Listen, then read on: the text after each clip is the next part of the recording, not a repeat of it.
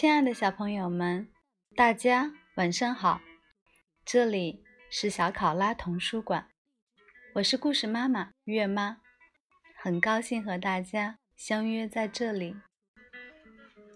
今天月妈带来的故事依然是《米小圈上学记》，竖起耳朵，一起聆听吧。《米小圈上学记》。我是小学生，作者北猫，四川少年儿童出版社。病房里的女魔头，十月二十八日，星期二。女魔头同桌果然动了手术。今天一大早，魏老师就向同学们宣布了这个并不好的消息。大家都很担心李黎，跟李黎关系最好的郝静趴在桌子上哭了起来。魏老师下午要去医院看望李黎，希望大家能写一些祝福的话给李黎。我举起手来，老师，我也要去。不行，下午你得在班里上课。魏老师直接拒绝了我的要求。老师，下午只有一堂美术课，就让我去吧。这个，魏老师有些动摇了。我看了看郝静，想出了一个好办法。呜呜，老师就让我去吧，我的同桌。平时对我最好了，我假装哭起来。姜小牙特别惊讶，对我说：“米小圈，李黎平时对你最不好了，你这是怎么了？”我小声告诉姜小牙：“去看望李黎，总比在教室里上美术课好呀。”对呀，我怎么没想到？说完，姜小牙也假装哭了起来，哭的比我和郝静伤心多了。最终，魏老师同意带我和姜小牙还有郝静一起去看望女魔头同桌。万岁！我们利用中午的时间给李黎做了一个大大的明信片。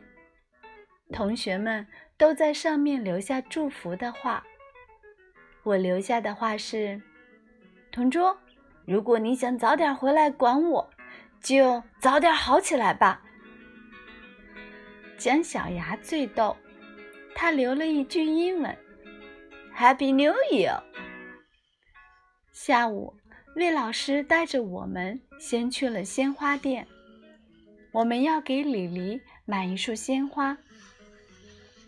店里的鲜花都十分漂亮，嗯，该送哪种花呢？我指着白菊花说：“老师，老师，这个花真漂亮呀，就送这个吧。”魏老师打了我手一下：“这花不可以送。这么漂亮的花，为什么不能送呢？”大家都很疑惑。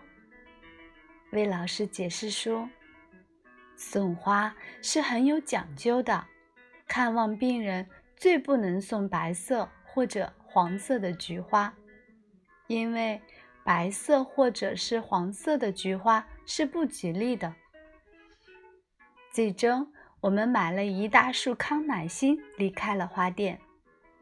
老师说，康乃馨花的寓意是早日康复。我们拿着康乃馨来到了李黎的病房。李黎一看我们来了，高兴地跳了起来。老妈评语：米小圈，你见过刚动完手术的人跳吗？应改为高兴极了。李黎似乎瘦了好多，脸色也不太好。郝静同学一见到李黎的样子，就哭得跳了起来。老妈评语：“米小圈，你除了会写跳了起来，还能否写点别的？”应改为哭了出来。我把同学们制作的超大号明信片送给女魔头同桌，女魔头打开明信片，感动极了。李黎妈夸我们懂事，还送给我们每人一大块巧克力。我和姜小牙接过巧克力，都高兴地跳了起来。亲爱的小朋友们。今天的小故事到这里就结束了。嗯，米小圈上学记，我是小学生。这本书到这里也就结束了。